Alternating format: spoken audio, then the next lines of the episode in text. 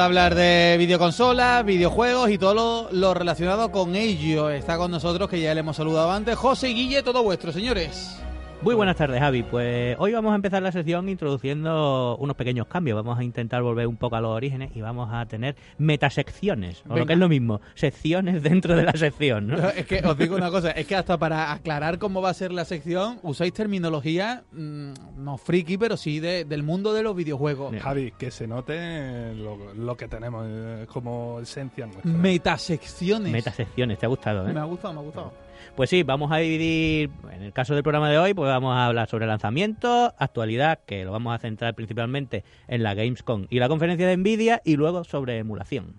Venga, pues Toma vamos ya, allá. Fíjate qué cosa más espectacular. Pues sin más dilación, lanzamiento. ¿eh? La manera de empezar. la Lanzamiento de videojuegos. Lanzamiento de videojuegos. Pues sí. eh, pues ¿qué ha pasado? Pues que este martes, el pasado martes 14 de agosto, fíjate cómo vamos, como nos hemos saltado una semana, pues se lanzó la expansión del World of Warcraft, el Battle for Azeroth, eh, la batalla por Azeroth, ¿no?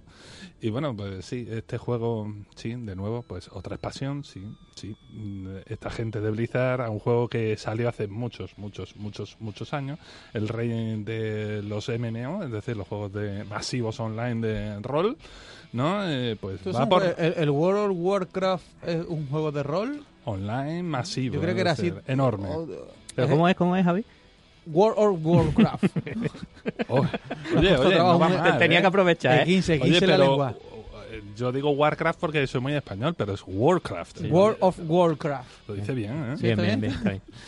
Eh, este, este se ve desde arriba así tipo Sims, y, y- pero diferente, me refiero que es No, tipo de cámara de- estrategia, ¿no? cámara- no, no, no, E- Ese era el, el original, el, Ah. el juego de estrategia de donde nació después este Ah. juego de rol online. El juego de estrategia sí se veía desde arriba como un simulador. ¿Y juego de rol. ¿qué- en qué consiste? Porque Pues- eso de juego de rol lo escucho yo muchas veces y no, no lo postulo bien. Normalmente se refieren a los juegos típicos de aventura de ve para allá, me de recadero, necesito eh, materiales para reparar esto y que tu personaje se va enfrentando a monstruos que salen por el escenario, eh, ¿Que son otras personas o no? No, no necesariamente. Depende del tipo de juego de rol. A veces sí puede ser otro jugador. Pero sobre todo, tu personaje tiene como una ficha de personaje, una clase tipo mago, guerrero, eh, sanador, mm, yo que sé, cualquier tipo de cosa. Y también estadísticas. Entonces, tú a medida que vas progresando en el juego, subes nivel 1, nivel 2, nivel ¿Y 3. te pueden matar? En este juego tiene una parte de sí, pero mm, bueno, tú recuperas tu equipo y sigues con esto. O sea que no. Sí. Me gusta, me gusta tu respuesta. Mueres pero de mentira. Exactamente. Se muere, pero vuelve a caer desde el cielo Muere- parpadeando. Muere, pero no tanto. El caso, séptima expansión. Tío, séptima expansión. Y bueno, pues como detalle así significativo a mí, que bueno, yo lo caté hace muchas expansiones atrás, eh, pues que va a haber dos nuevos continentes, Kultiras, que para los humanos, y después la, para la otra sección, eh, Zandalar, el que es un imperio troll, ¿no? Fíjate, los trolls, los malos. Y bueno, el precio, 44,99 euros la edición estándar, 59,99 la digital deluxe y la coleccionista se nos ha ido a 99 pavos porque tiene una, unas cosas para colgártelo con el escudo de la alianza o de la horda. Eh, está Que interesante mola pa- en casa, ¿no? Pero pa- para tenerlo en casa. para un buen friki, sí. Sí. Eh, ¿Para qué consola sale esto? Esto no es de consola, esto es PC 100%. Para ordenador solo. PC 100% y ahí pues ocurrirá lo de siempre. Esto pues subirán los jugadores, volveremos a alcanzar los 7 u 8 millones de jugadores vivos en ese momento y otra vez cuando sea que ya han acabado la expansión pues dejarán de nuevo un poquito. O menos lo que es lo que lleva pasando con todas las expansiones. No estoy contando nada nuevo que no sepa Vale. cualquier aficionado de Warcraft. Pero bueno, hasta aquí. Va. Lanzamiento la semana pasada. Y bueno, el, el martes, pero este esta vez sí, el de esta semana, concretamente ayer, pues se lanzó al mercado Guacamele 2, segunda parte del juego en el que el protagonista es Juan Agacate, Aguacate, agua- Agacate no, Aguacate, que es un agricultor de agave, que eso es lo que este hombre cultiva. Y bueno, un juego, una aventura tipo Metroidvania, plataforma así mezclado con acción y demás, en los que pues este personaje, pues lógicamente ya sabemos de dónde puede ser, pues tiene poderes mágicos y demás, incluso se convierte en pollo, ¿no? Que es cuando ya revienta a los enemigos y demás. Y en esta, en esta segunda entrega, además, al poder del pollo le han dado mucha más importancia y la verdad que puede hacer unos destrozos considerables. Mm, se habla muy bien del juego, el primero ya fue bastante bueno, no es eh, el mejor juego que, que digamos de este tipo, pero sí que es un muy buen juego y para lo que vale, pues está muy bien. Está muy bien. Y ha mejorado un poquito todo lo que daba el anterior. Así que estupendo. Yo le echaré el guante. ver un poquito, Yo, yo no, vi- yo no había visto eh, el 1. el, el- el que juega es un pájaro, ¿no? Un, No, no, No, no, no, tú eres... Un tú eres, luchador. eh, claro. ¿Es Porque este, ¿Es este que yo estoy viendo? Ese, ese es el que estás viendo. Javi, tienes que conocer que el, el Juan Aguacate es un agricultor hasta que se compone una máscara y se vuelve un luchador de lucha libre mexicana. Ajá, un juego Y de plataforma, ¿no? Y es- Es- pues, bueno, sí, plataformas con acción y demás. Metroidvania es el género concretamente. Mola un montón. ¿Cómo es el género? Metroidvania. Sí, como el Metroid y como el Castlevania. No mezcla. Fusión. Castlevania, tampoco lo había oído yo ese. Uy, uy, uy, uy. Eh, eh, eh, Javi. Te has ido de vacaciones y el Se te Castlevania, olvidado pero- las cosas que te habíamos Pero, enseñado. pero el este. Castlevania es un juego de plataforma Oye, vida, oye ¿no? ¿qué, has, qué has hecho con Javi? ¿Quién eres tú? El Castlevania es un juego de plataforma. Con lo que nos ha costado meterte en el camino. Se me ha olvidado, tío. De verdad, me habí- me- es que este, Este género te lo habías ya aprendido, es, ¿eh? que este verano he sacado un juego de mesa y, oye, ha sido una especie de limpieza mental, un lavado de Una, cerebro. una, una deto- detoxificación de sí, esas, sí, ¿no? sí. He empezado a coger los dados, lo- las fichitas Ay. en el tablero y he dicho, se, me- se me está olvidando todo lo que he aprendido. Como... A, a ver si en el vídeo que estás viendo se convierte en pollo por casualidad, que para que veas hasta dónde llega el, el, el absurdo y a la vez Bueno, pues vale. la Es diversión. un gran juego. El, el uno fue un gran juego en su Sí, estilo. esto- estos son los tipos de juegos que me gustan a mí, ¿eh? Pues, Sí, como el eh, Sonic, como... Más este juego, dentro de los que son los juegos de este tipo, no es difícil, con lo cual No está bien. Mm, por lo cual, ¿qué, qué estás intentando insinuar? no lo he insinuado, Javi. Es un juego que puede estar hecho para ti. Vamos, es que la sutilidad ya, ya llega a uno. No es un juego difícil, por lo cual. Por lo Hoy cual, José va, se punto, llama punto, Carolina. me, ha guiñado un ojo, por lo cual, como diciendo, Javi, este es el tuyo. ¿Eh? Javi, se, ha- se ha Javi. convertido en pájaro, ahí lo he visto. Que, visto, que visto, ocupa ¿no? media pantalla, ¿no? Eso es. Y Javi se ha convertido en Carolina. Sí, sí, sí, sí, no. O sea, Claro, eh, estoy en su sitio y se me pegan cuenta las cosas. el asiento de mi ¿Verdad? izquierda tiene a- algo en el que, como mm, una especie de exorcismo a la persona que se, que Se se te genera un aura aquí Sí, sí, sí, de, de Y- maldad. Y, y o- da caña a Javi, tío, el presentador es tremendo. Bueno, Bueno. no pasa nada, no pasa Bueno, nada. si quieres te cuento, el siguiente, te cuento el siguiente lanzamiento y entonces eh, Venga. podemos cambiar el tipo de caña. A ver, ¿me, me vas a contar un juego de Dreamcast? Ya te digo. Oye, eh, esa consola es muy vieja, ¿eh? Eh, bastante, bastante. Estamos hablando de principios de, de- de finales del siglo pasado. De y, principios de, y principios de este. De principios de finales Sí, del siglo pasado. Bueno, es que. Hijo mío. Mini gazapillo del directo, Javi. No, no, no. Pues, ¿cómo, cómo aprovecha? ¿Cómo la está devolviendo? Oye, no, no, no, yo digo una cosa. José. Principios de finales del siglo pasado en 1950. Principios La verdad de- que sí, que se queda media. Efectivamente, principios de finales eh, se, se queda en mitad de siglo.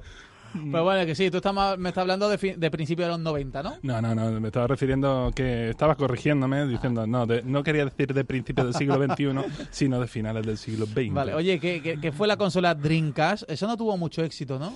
Desgraciadamente fue una consola con una desaparición prematura, la piratería le, le co- le hizo muchísimo daño porque fue rápidamente pirateada y además es que Esa es la- la- justo la- lanzó Sony la la, primera- PlayStation 2 y la arrasó. Fulminó. ¿Fue La la fulminó. Primera que fue con CDs? No, Eh, no, no, eh, no, En no. vez de con discos de juego. No, Para nada, para para nada. ¿Cuál fue la primera que La fue? primera grande fue la PlayStation 1. No fue la primera que tenía tecnología de Dri- CD. Porque Dreamcast es posterior a la Play sí, 1. Sí, sí, estamos hablando de una consola muy avanzada. Antes que esta estuvo la Sega Saturn, Ah, verdad. ¿vale? Incluso el Mega CD. Y el propio Mega CD en la propia Hay, hay, Sega. hay unas cuantas. Hay unas vale, cuantas. vale, vale, vale. Bueno, pues el lanzamiento de también el martes pasado. mm, esto es. No es que sea un juego nuevo, claro, porque estamos hablando de un juego de Dreamcast que viene ahora para que lo pueda jugar. Y mucha gente está muy contento, que es el Shenmue 1 y 2, que vienen en un único paquete estupendo. Y bueno, esto fue lanzado originalmente para Dreamcast, como hemos dicho. Se lanzó el 1 en diciembre del 99 y el 2 en septiembre del 2001, ¿no? Y bueno, destacar, pues, es que esta es una de las obras cúlmenes de- del, del creador Yu Suzuki, que es un famoso cabeza del equipo AM2. Un- dentro de Sega existían distintos equipos de desarrollo y el famoso AM2 pues, ha sido responsable de los grandes títulos de Sega en, en los salones arcade. Este estudio ha estado detrás, ¿no? Y el propio Yu Suzuki ha sido una figura importante. ¿Qué comentar de este juego así para el que no lo conozca? Bueno, pues es un juego eh, ambientado en Japón, ¿vale? Eh, donde Ryo Hazuki es un personaje que es hijo de un maestro de artes marciales que tendrá que vengar la muerte de su padre. Todo esto no, no es spoiler, me refiero, esto ocurrió hace ya muchos años, señores, si no lo habéis jugado, ¿vale? Ya es hora de que... Exactamente, esto ya es cultura Ya general. la culpa la tienes tú, ¿no? La- eh, ya, ya esto es cultura general, pero Yo es que ya- esto ocurre al principio del juego, así que Yo ya te digo una mm, cosa, aguanta ahí. yo cuando se habla del sexto sentido, lo primero que digo de primera es Bruce Willis está muerto. Qué bien. La cosa Porque es... si no se ha enterado ya, estoy con Guille. Ya Es tu mm, culpa, ¿no? Ya es culpa de esa persona. Claro. Y yo qué duro. Ahí, ahí, y yo que hay gente que no ha visto el sexto sentido Bueno, todavía. pues hay gente que no ha jugado nunca al Shenmue. Ya, pero yo te riño a ti, tú a mí no.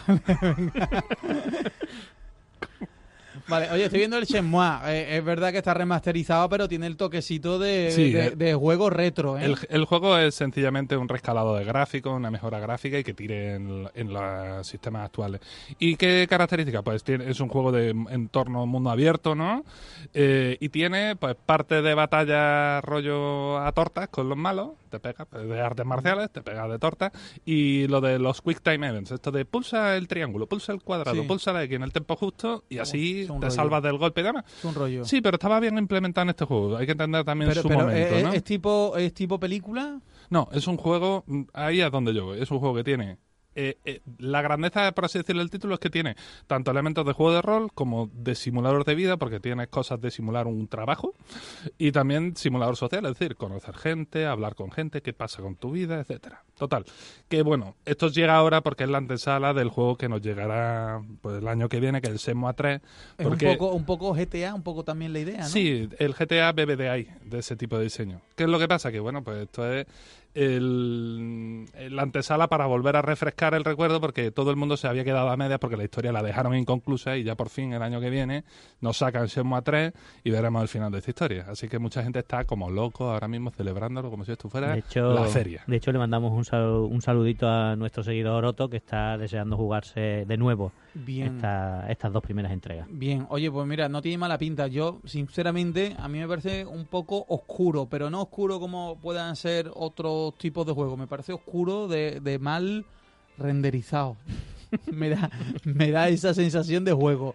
Yo veo que está bien definido el, el personaje, pero el entorno es siempre negro, casi, casi siempre negro, ¿no? No, no, no, que va, que va. Por, por mal elegido el tráiler que acabo Sí, de ver. el tráiler que has visto es un poco peculiar, pero está el juego, vamos, mundo abierto Sí, y si hay ciudad y demás y De día, de Sí, noche, de todo. tienes problemas. No, no, Vale, oye, cuando bien. es mundo abierto, cuando es eso, no juegas contra otra gente online, ¿no? En, en la máquina, ¿no? En bueno, este en caso este no. caso, en este caso, piensa que es un juego muy antiguo y el tema del online estaba bastante en pañales. Eh, ¿Hay, hay actualmente un juego de mundo abierto online? De- se, de te- que se son- le pueden incorporar personas, claro, a misiones, incluso Sí. jugarlas con ellos, claro. En GTA mismo puedes jugar a su mun- a su ciudad abierta en online y con amigos hacer golpes o hacer un montón de cosas. Vale, vale. Bueno, venga, pues acabamos eh, la sección o el momento de lanzamiento o la metasección de lanzamiento con José. Gustado, ¿eh? Pues acabamos, vamos a cerrar esta metasección con el F1 2018 que sale este viernes. Y bueno, digamos que es el juego de Fórmula 1 que nos llega con licencia oficial de la FIA, desarrollado por Codemaster, que fueron los que tomaron el relevo oficial del juego en 2009. Eh, el juego tendrá un poco más de profundidad en el modo carrera y lo que tiene así curioso es que puede ser el, el juego- el último juego de Fórmula 1 en el que veamos a Fernando Alonso, ya que ha anunciado, pues como muchos sabrán, que la temporada 2019 pues no correrá, ¿no?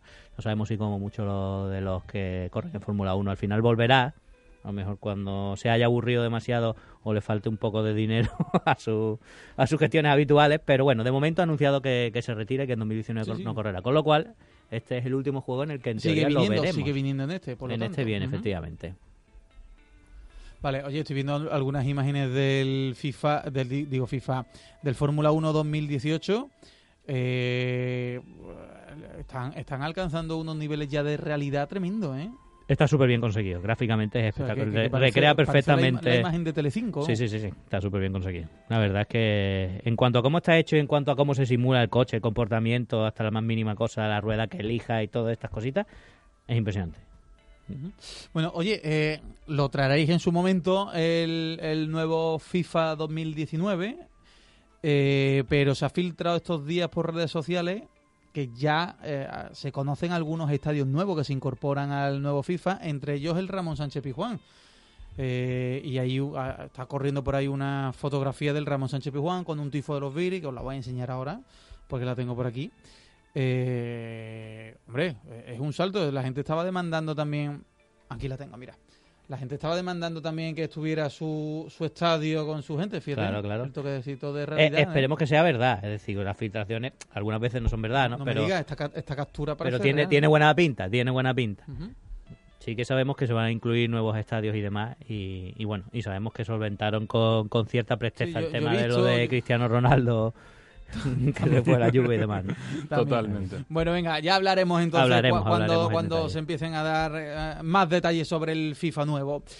Eh, temas de actualidad. Pasamos a actualidad y bueno, pues vamos a empezar hablando pues precisamente del tema candente que es la Gamescom de 2018. El martes 21, o sea, ayer, abrió las puertas oficialmente en Colonia, en Alemania, que es donde se celebra esta feria, evento, convención, como lo quieras llamar, que es la más importante del sector de videojuegos en Europa. Pero claro, no solo está cuando abre las puertas en sí el público puede acudir al evento, sino que muchos días antes ya empieza el movimiento en el sector y tenemos cosas muy interesantes, como por ejemplo la que, la que nos va a contar Guille en detalle. Ya te digo. Pues sí, justo el lunes, el lunes todos aquellos que nos siguieron por redes sociales, en Twitter estuve echando fuego yo allí escribiendo sin parar desde las 6 de la tarde, ¿no? Porque la verdad que entre, entre que dio mucho juego lo que ocurrió y, y que el propio tema a mí siempre me ha interesado mucho, pues estaba on fire, ¿no? vamos, fue muy divertido la tarde que eché, ¿no? Y resulta que es que Nvidia, la compañía de videojuegos, de, digo, de Hardware. hardware, de hardware que, que hace las tarjetas gráficas y demás, pues eh, tenía una conferencia muy especial en esta Gamescom. Ya sabíamos bastante de lo que de la tecnología que iban a presentar porque previamente en el SIGGRAPH 2018 en Vancouver habían estado eh, presentando la línea nueva de tecnología profesional de tarjetas, ¿no? Y bueno, eso fue espectacular, presentaron nuevas tecnologías y, demás, que de hecho la industria eh, lo va a aprovechar ya. Mm, Pixar, todas las que se dedican a los efectos especiales. De hecho, fue impresionante el cómo mostraron el, funcionamiento del render en- de resultado final de una de las escenas de, lo- de la última película de los Vengadores, La Guerra del Infinito, ¿no? Y es que estaba lo que normalmente se tardaría eh, horas en tener resultados estaba ocurriendo en cuestión de minutos.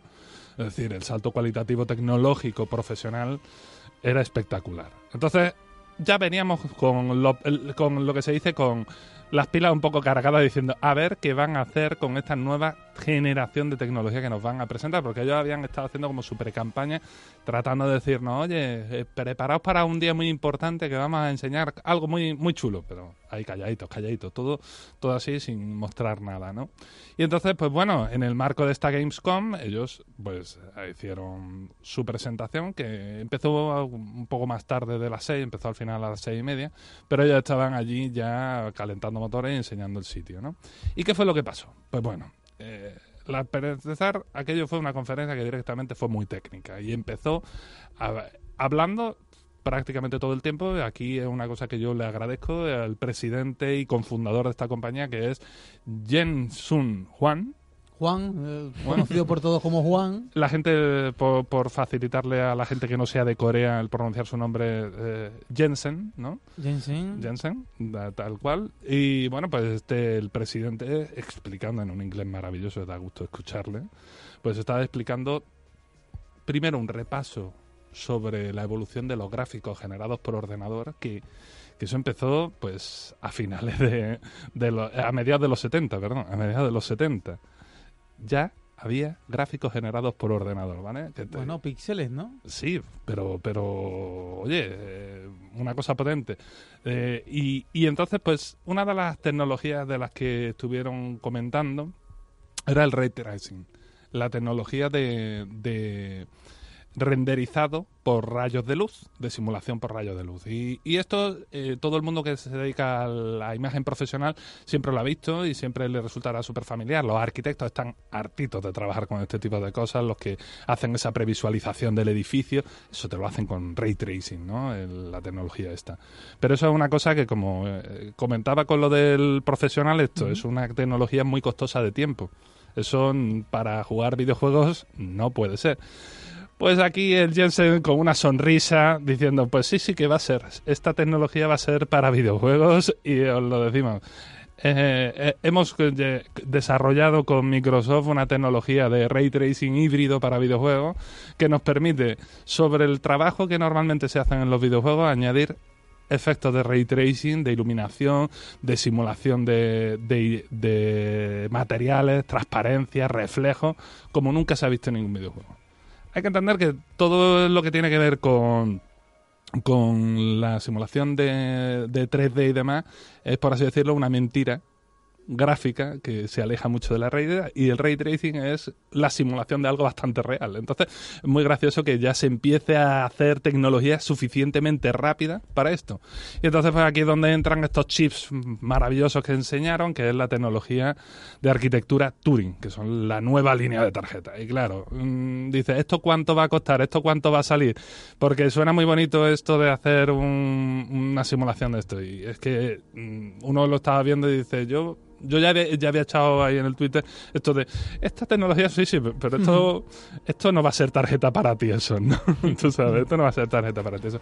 Y bueno es que al cabo de estar haciendo las explicaciones tecnológicas muy de hechos detalles para mí era muy divertido porque yo como soy muy muy nerd de esto me, me gusta que me expliquen cómo calculan y cómo hacen que funcione la máquina por dentro pues para mí fue muy interesante. Me imagino que para otra gente fue un ladrillo de conferencia no pero claro, después ya empezó la parte así divertida en cierto momento porque empezó a enseñar demos técnicas de próximos juegos.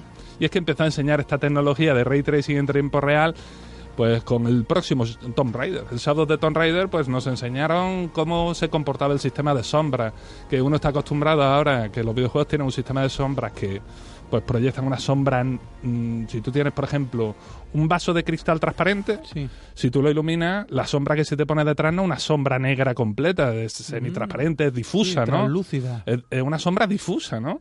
Pues eso en el mundo de los videojuegos en tiempo real, esa sombra es negra, es oscura, es, eh, no, no existe ese efecto. Pues con el ray tracing sí existe. Pues nos enseñaron algo así.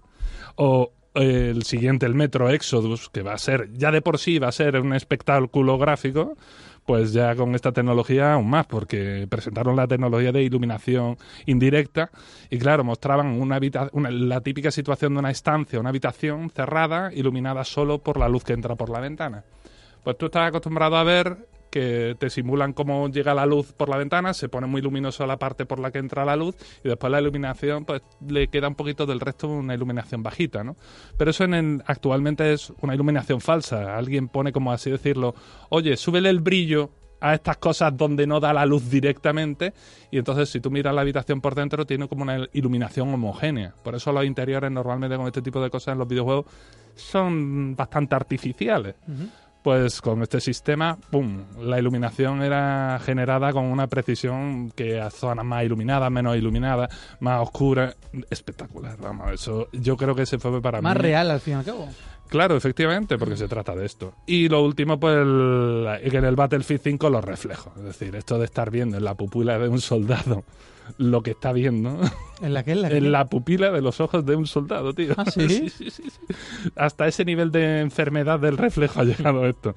Se simula la reflexión En de el las agua cosas. también. En el agua, cosas, los en los y se veían en el agua Eh, perfectamente. eh, lo típico de acercarte a un cristal y que el cristal esté según de dónde te colocas, si te refleja o no te refleja, como si fuera un espejo, ese tipo de cosas, esta tecnología te lo hace. Y bueno, pues ¿qué es lo que vamos a tener de resultado? Pues una línea nueva de tarjeta gráfica, que eh, la cogió, la señaló, yo creo que el hombre hizo pesa para levantarla, porque la tarjeta tenía pinta de pesar un montón.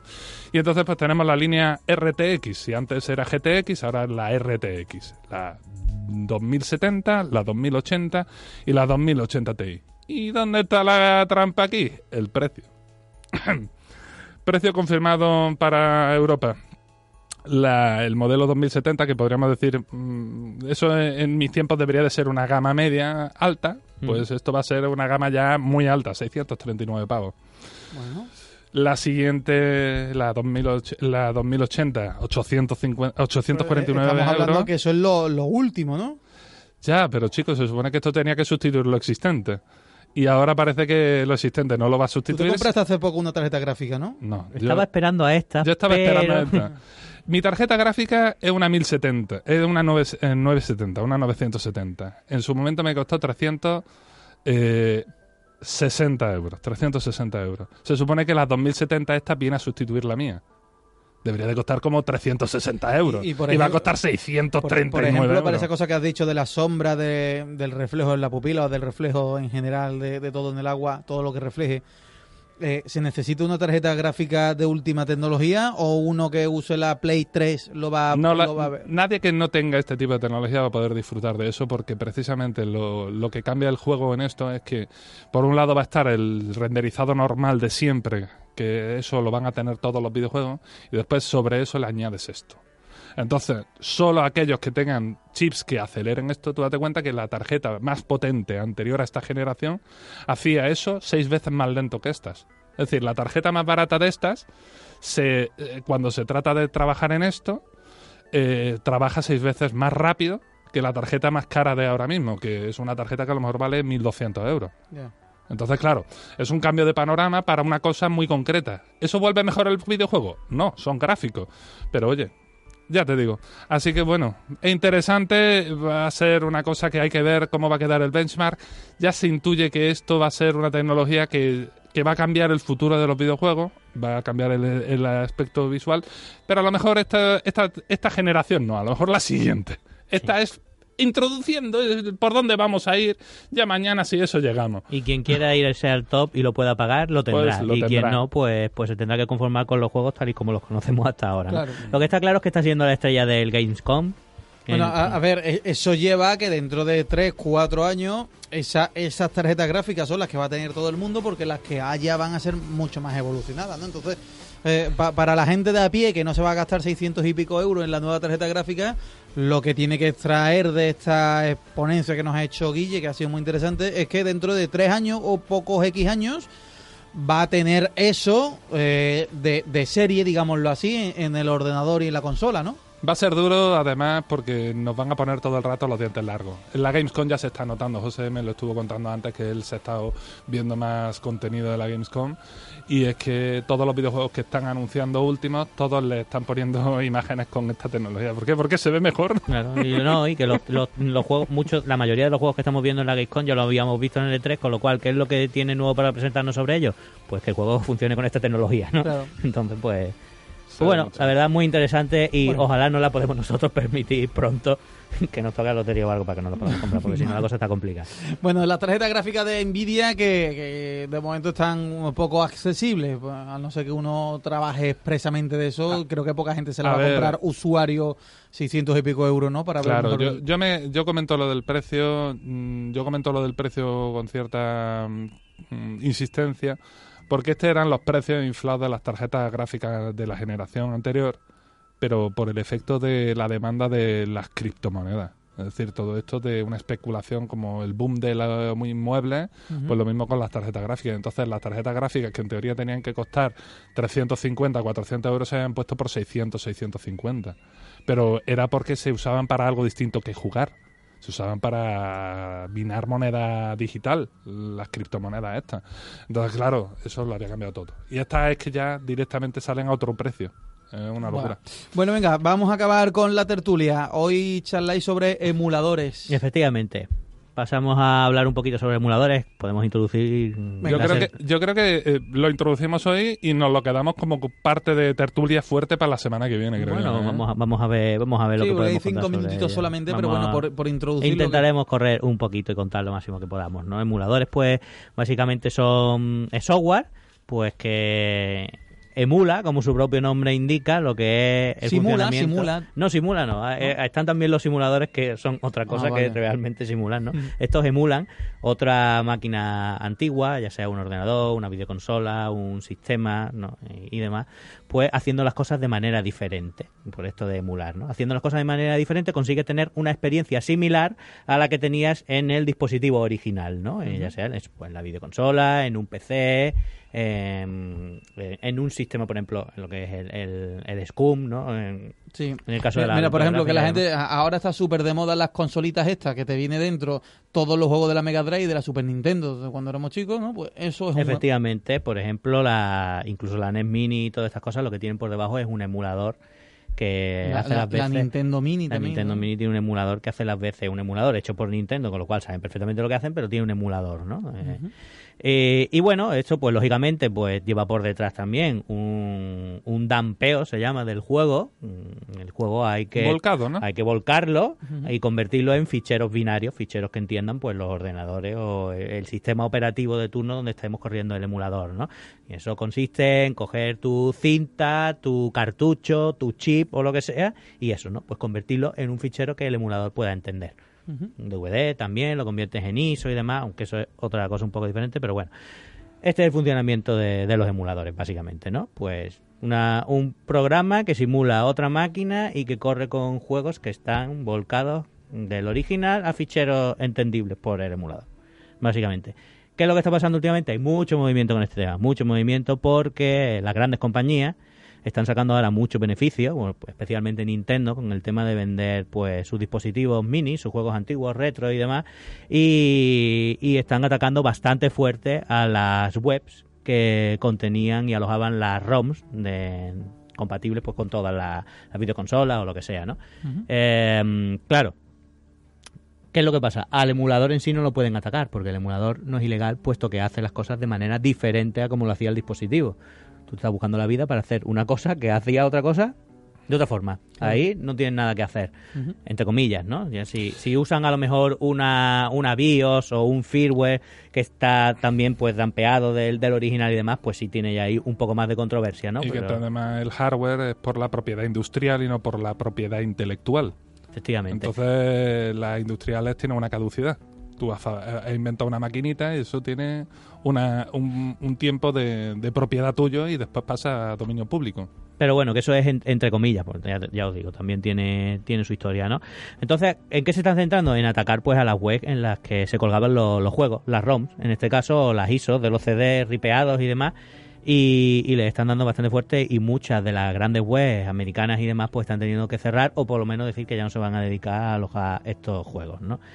Y, y bueno, eso la verdad es que no es bueno, no es bueno para nadie y bajo mi punto de vista creo que aporta poco, aporta poco a, a lo que es el, el ecosistema que tenemos. ¿El qué? ¿Que se sigan haciendo o que No, ya- que vayan en contra de, de estas webs, porque hay tres cosas importantes aquí, ¿no? Primero, los videojuegos son cultura. Es decir, muchos que dicen incluso que los videojuegos como arte de expresión que son deberían ser el décimo arte, ¿no? Otra debería ser la fotografía y demás. sí, perdona, si no existieran emuladores casi que no se podría jugar a- al Tetris, por Claro, ejemplo. e- eso es lo que te iba a contar. No son cultura y como tal, tú mm, es bueno preservarlos y que puedan seguir existiendo y que cualquiera con el paso del- de los años pues pueda seguir jugando y disfrutando de estas cosas, porque Nintendo no está sacando ahora las consolas mini, pero es que antes no lo había hecho. Entonces, ¿cuál es la manera? Algunos juegos sí te cogía y te los ponía en las stores adaptados para que tú los pudieras jugar en sus nuevas consolas, pero muchos de ellos no y se perdían en el limbo. La única manera de poder seguir disfrutándolo es de esta manera. Entonces, a ver, en los videojuegos es conveniente que sigan existiendo los emuladores para esto que os digo, para que nadie se olvide de ellos. Y no solo eso, sino que además, gracias a eso, pues muchos de nosotros hemos podido rememorar nuestra infancia.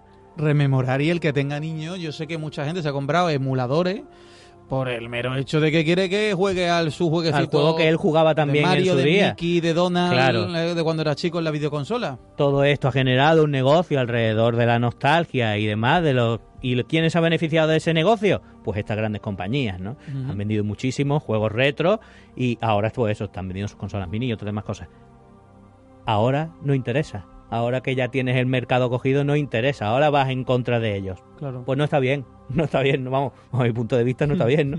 Es decir, bueno, tú ya tienes tu trocito de pastel, ahora atácalo. No, hombre, lo tienes gracias a ellos. Darles este margen, ¿no? No, no, claro.